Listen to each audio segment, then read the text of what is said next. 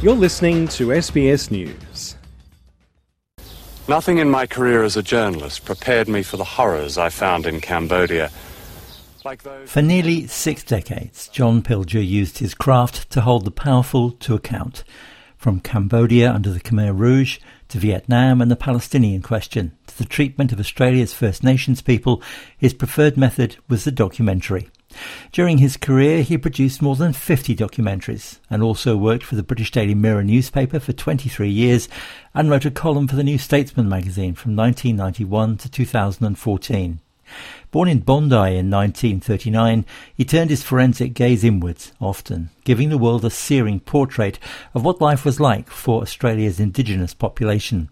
Here he is speaking about his book, The Secret Country, published in 1985. And apartheid has run right through Australian society for as long as I've known it, and I was born and grew up there, and I've filmed there over many years. Perhaps the reason why is that the Aboriginal people, unlike the black people of South Africa, are about 3% of the population. Highlighting the high rates of infant mortality, health issues, and incarceration, his films and books dealt with the marginalised. Journalist and author Quentin Dempster says Pilger was a great Australian human rights journalist, author, and documentarian. He looked immediately at policy failure and uh, he exposed the hypocrisies, the atrocities, the dispossession. A trenchant and vocal critic of Western foreign policy, he courted controversy, especially in the Middle East. He was also a strong supporter of Julian Assange. Here he is speaking at a rally supporting Assange. It's the courage of those who speak the truth and speak up for the truth, who dissent, who stand up to the powerful. These are our unsung heroes.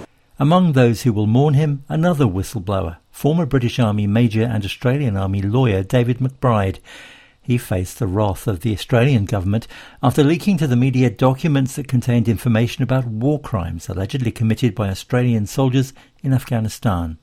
People like me follow on in his footsteps, and hopefully other people will follow on in my footsteps. It is a long struggle, but he has certainly inspired me, and I think he's inspired a lot of others, and they will continue uh, his fight for him.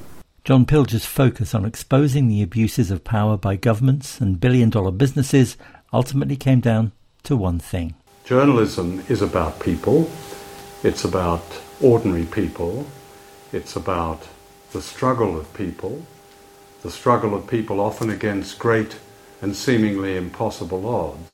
John Pilger won Britain's Journalist of the Year award in 1967 and 1979 and numerous TV awards for his documentaries. He was 84.